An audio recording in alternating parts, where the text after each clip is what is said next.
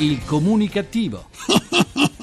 Perché l'ignoranza fa più male della cattiveria. Ideato e condotto da Igor Righetti. Il paese dei bugiardi, in quel paese nessuno diceva, nessuno diceva la verità. Eh già, buona comunicazione dal vostro comunicativo di fiducia, Igor Righetti. Bentornati alla nostra terapia radiofonica di gruppo di sana comunicativa emissioni 0, numero 1789, con il 9, decima edizione. Vi avevo promesso che vi avrei dato aggiornamenti sul caso di Anna Rita Buonocore, infermiera che nel giugno del 2010 rapì un neonato dalla stanza del reparto di ginecologia e ostetricia dell'ospedale di Nocera Inferiore, dove era ricoverata la mamma, e lo portò via. L'incubo per la neomamma durò circa otto ore, in quanto il piccolo Luca fu ritrovato dalle forze dell'ordine a casa dell'infermiera. In primo grado la donna era stata condannata a sei anni, ma in Italia sei anni sono davvero tanti. Eh sì, anche se sappiamo tutti che tra sconti di pena, buona condotta, raccolta dei punti per le insalatiere, permessi premio alle Maldive perché in prigione non c'è il sole o per andare andare a trovare il criceto morto, gli anni effettivi di detenzione si riducono della metà. Fatto sta che la Corte d'Appello di Salerno ha ridotto a quattro anni e sei mesi la condanna inflitta ad Anna Rita Buonocore.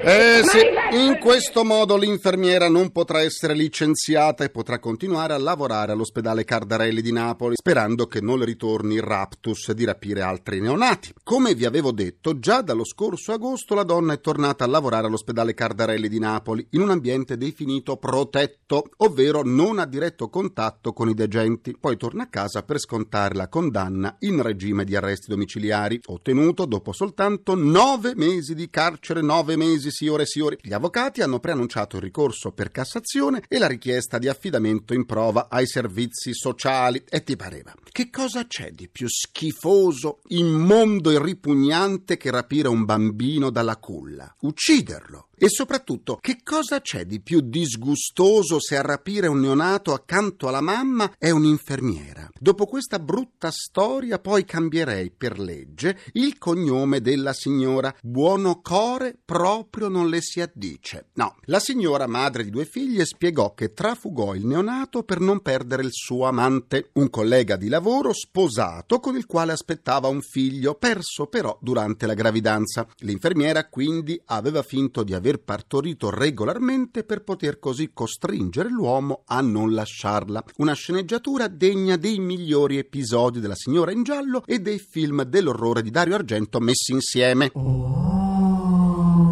Perché? Perché anziché rispedirla a lavorare in ospedale dopo soli nove mesi di prigione, non è stata mandata a svolgere un lavoro socialmente utile in qualche comunità o in qualche canile municipale in cui c'è tanto bisogno? Perché?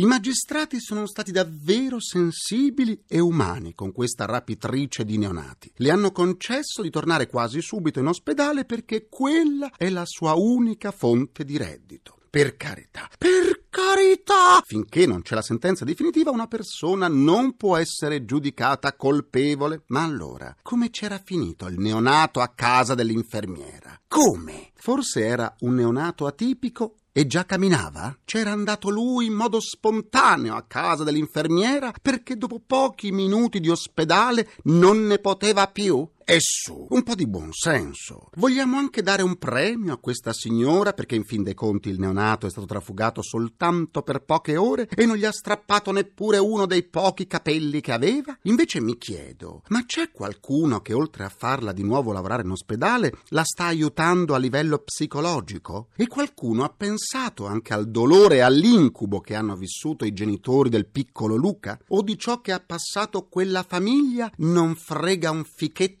secco con la mandorla dentro a nessuno. La legge non c'è.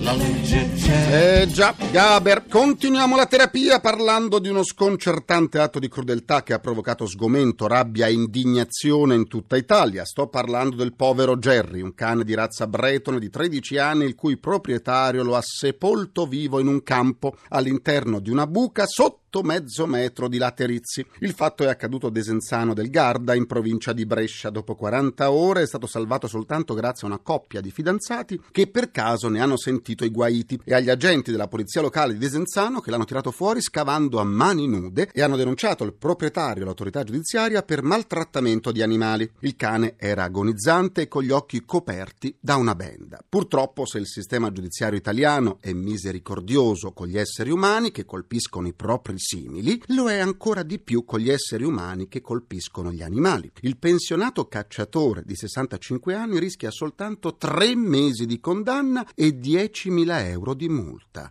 Tutto qui. Vergogna! Vergogna! E vergogna sì. Probabilmente per evitare una pena più severa, il proprietario dell'animale ha detto di averlo sepolto perché pensava fosse già morto. Mm. Il nome del pensionato cacciatore non è stato comunicato. Perché? Perché? Tutta Desenzano del Garda e tutta Italia deve poter sapere chi è questo individuo con il quale potrebbe venire a contatto. Questa sì che sarebbe giustizia. E non parlatemi di tutela della privacy, per favore. Per energumeni che compiono atti del genere non può esistere la riservatezza. Il nome ci serve per stargli alla larga, non per applicare pene medievali fai da te. Tre mesi di condanna e 10.000 euro di multa per aver sepolto un cane vivo che lo ha servito per 13 anni. Mamma mia, come siamo indietro. C'è proprio bisogno di riformare anche il nostro sistema giudiziario. Ma in fretta, i tre mesi lo sappiamo tutti che questo individuo, scusate ma non me la sento di chiamarlo uomo, non li farà mai. Questo individuo non farà neppure un giorno di prigione per il reato che ha commesso. Perché tre mesi sono molto al di sotto della soglia di punibilità prevista dal nostro ordinamento giuridico. Tre mesi di condanna, quindi, sono soltanto virtuali. Per non parlare della pena pecuniaria di 10.000 euro, alla quale il pensionato farà probabilmente ricorso. Mi viene il vomito! È più forte anche di me, Vasco. Almeno lo avessero condannato a pulire le gabbie di un canile municipale per cinque anni. La giustizia giusta dovrebbe impedire a quest'uomo di possedere altri animali e dovrebbe provvedere al ritiro del suo porto d'armi. Un essere del genere non deve avere neppure un pesciolino rosso e non può essere armato. Jerry avrebbe anche potuto difendersi o mordere il suo carnefice padrone, ma non lo ha fatto perché si è fidato di lui. L'animale era fortemente disidratato ed è stato subito affidato alle cure dei veterinari dell'ASL, un ennesimo episodio che dimostra quanto l'ignoranza faccia più male della cattiveria, come diciamo al comunicativo. Per fortuna la coppia di fidanzati che ha sentito i guaiti non si è lasciata prendere dall'indifferenza che ormai regna sovrana nella nostra società. Qualche altra ora e Jerry sarebbe morto. Intanto centinaia di famiglie di tutta Italia sono pronte ad accoglierlo e a dargli quell'affetto che probabilmente non ha mai ricevuto. Affetto per il poco tempo che gli resta da vivere. Non mi ha stupito invece l'assenza di alcun comunicato o dichiarazione da parte della Federazione Italiana della Caccia, che da noi interpellata ha risposto che non aveva una posizione.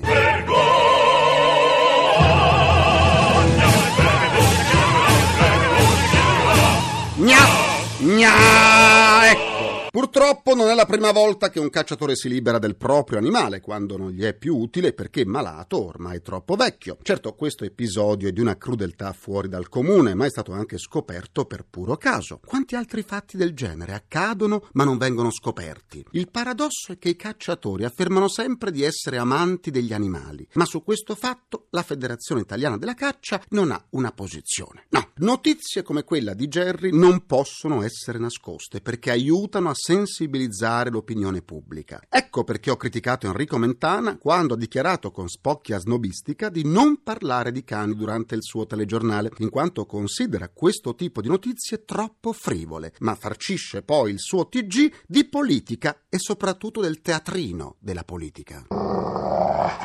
Ecco, il cane ha espresso tutto il suo dissenso nei confronti di Mentana. Gli animali tra di loro non sono così crudeli. Non mi stupisce che sia accaduto un fatto del genere perché il cosiddetto essere umano è sempre più feroce, cinico e indifferente. In una società sempre più becera e con pochi valori, quello che è accaduto al povero Jerry, l'essere umano lo fa anche ai suoi simili. Per fortuna non siamo tutti in questo modo e l'indignazione che ha provocato questa vicenda ne è la dimostrazione. Voglio illudermi che queste siano le eccezioni, ma da amante degli animali, quale sono, mi fido molto più di loro che dei miei simili bipedi. Dopo il caso di Jerry, con quale coraggio pronunceremo ancora frasi del tipo sei come una bestia? Magari fossimo come le bestie. Magari! Rama l'animale che mi porto dentro. Chiede ora la linea al mio avatar per il nostro grrr, giornale radio comunicativo che ci evita la caduta dei capelli causata dai discorsi populisti.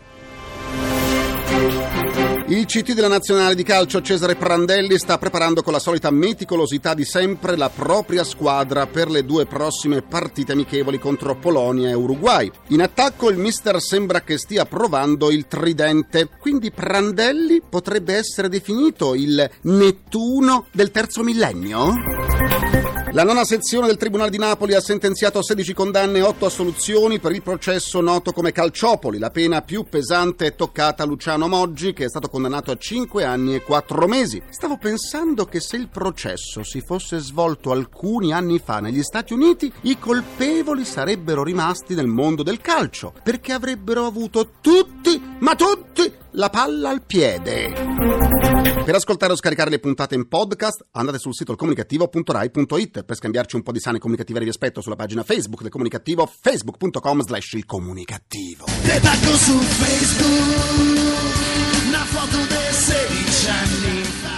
L'ultimo redditometro istituito dall'Agenzia delle Entrate per tentare di recuperare più imposte evase possibili sembra aver scatenato l'indignazione e l'ira dei media, dei consumatori e delle associazioni professionali coinvolte. Il punto sul quale sembrano tutti d'accordo nel condannare l'iniziativa dell'Agenzia è quello riguardante le spese veterinarie dei 45 milioni di animali domestici che arricchiscono di felicità e affetto le vite di tante famiglie italiane. Possedere un animale domestico non è certamente un lusso o un vezzo, ma un diritto garantito garantito dalla Costituzione, come più volte sottolineato dalla Corte di Cassazione, per cui il diritto a vivere un legame affettivo con il proprio animale domestico deve assumere rango costituzionale, trovando tutela nell'ambito dell'articolo 2 della Carta Costituzionale, che è norma aperta e precettiva. Per fare chiarezza su questo argomento andiamo a parlarne con il capo ufficio persone fisiche, direzione centrale accertamento dell'Agenzia delle Entrate, Francesco Vittorio Gravina. Buona comunicazione, benvenuto a Comunicativo. Buona comunicazione a lei e a tutti i radioascoltatori. Per quale motivo le spese veterinarie degli animali d'affezione sono state inserite nel redditometro? Tanto la ringrazio della domanda che mi consente di chiarire un equivoco e fugare una serie di dubbi che stanno via via sempre più facendosi pressanti. Volevo chiarire che eh, le spese veterinarie non sono altro che una delle moltissime voci che vengono prese in considerazione da questo nuovo strumento, che più che uno strumento di accertamento è uno strumento di compliance, quindi che spinge verso l'adempimento spontaneo dei contribuenti. Queste 100 voci voci intercettano tutti gli aspetti della vita quotidiana, che indicano quindi capacità di spese che contribuiscono congiuntamente alla stima del reddito, quindi un esame ponderato di queste spese e insieme alle spese veterinarie ci sono oltre 100 voci di gamma di spese che abbracciano, come le stavo dicendo, tutti gli aspetti della vita quotidiana, ci sono anche le utenze. Allora una persona che sostiene una spesa per un'utenza di gas o elettrica in automatico deve essere qualificata come possibilmente essere essere presa in considerazione dall'amministrazione finanziaria ai fini della concretizzazione di una pretesa. No, è semplicemente che noi, calandoci con un'attività capillare, con un'attività che ha richiesto un impiego di notevoli energie e risorse, sia dal punto di vista professionale che dal punto di vista delle elaborazioni statistiche, siamo riusciti ad individuare che ha coinvolto, le ripeto, oltre 50 milioni di soggetti, 22 milioni di famiglie, siamo riusciti ad individuare, ripartendoli in categorie omogenee per gruppi omogenei, piani di nuclei familiari e zone territoriali di appartenenza, individuare quelle che sono le voci che compongono praticamente gli aspetti che abbracciano le voci di spesa che abbracciano praticamente la vita quotidiana. Il cosiddetto accertamento sintetico si basa su un ragionamento stringente e logico, per cui anziché ricercare il reddito sulla base della sua fonte di produzione, lo intercetta sulla base dei consumi e delle spese sostenute. Ora, le spese sostenute devono essere compatibili con il reddito reddito che manifestamente il contribuente dichiara. Ora è chiaro che il sostenimento della sola spesa veterinaria di sé per sé non è emblematico per individuare o indirizzare l'attenzione dell'agenzia, ma è chiaro che se accanto alla spesa veterinaria il contribuente sostiene delle spese che chiaramente sono valorizzate molto di più, quindi che le posso dire l'auto di grossa cilindrata, lo yacht, ovviamente la presenza di queste ovviamente unite ad altre spese beh, consente certo. l'apprezzamento, ma sicuramente la voce veterinaria potremmo paragonare a quella di un'utenza sostanzialmente. Nel caso che il proprietario di un animale ammalato non volesse sopportare un accertamento fiscale con eccessiva spesa veterinaria, non si corre il rischio che non faccia curare il proprio animale provocando così ulteriori sofferenze? Il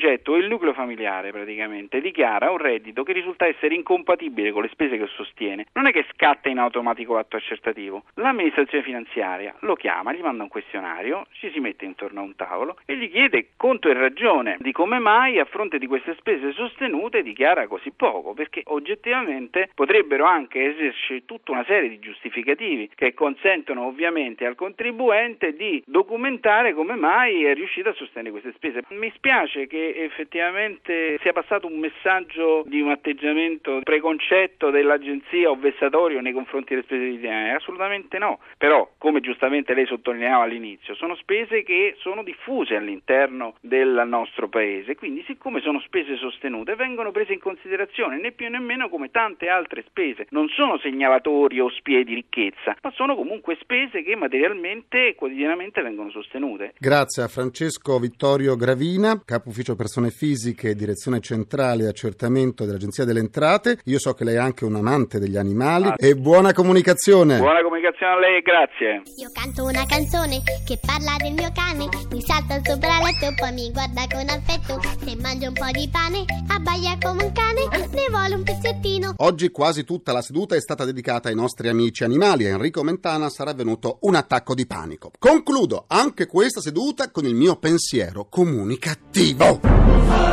Il Quirinale ha reso noto che il Presidente del Consiglio, Silvio Berlusconi, ha manifestato la ferma intenzione di dimettersi subito dopo l'approvazione della legge di stabilità. È o non è curioso che il leader del PDL prima pensi alla stabilità e poi cada? Ringrazio i miei implacabili complici Vittorio Rapi, Walter Ghetti, Carla Paglia e Massimo Curti Un ringraziamento a Francesco Alcuri alla console tra i... Folletti! Tra i folletti è sempre lì c'è Gianni Fazio. Domani, come altri programmi di Radio 1 La terapia quotidiana del comunicativo non andrà in onda In quanto in questo orario è prevista una partita di calcio della nazionale Under 21 Vi aspetto venerdì, sempre alle 17.20 Buona comunicazione dal vostro portatore sano di comunicativeria Igor Righetti. Grazie, buon proseguimento e buona serata venerdì. Il comunicativo. Perché l'ignoranza fa più male della cattiveria. Ideato e condotto da Igor Righetti.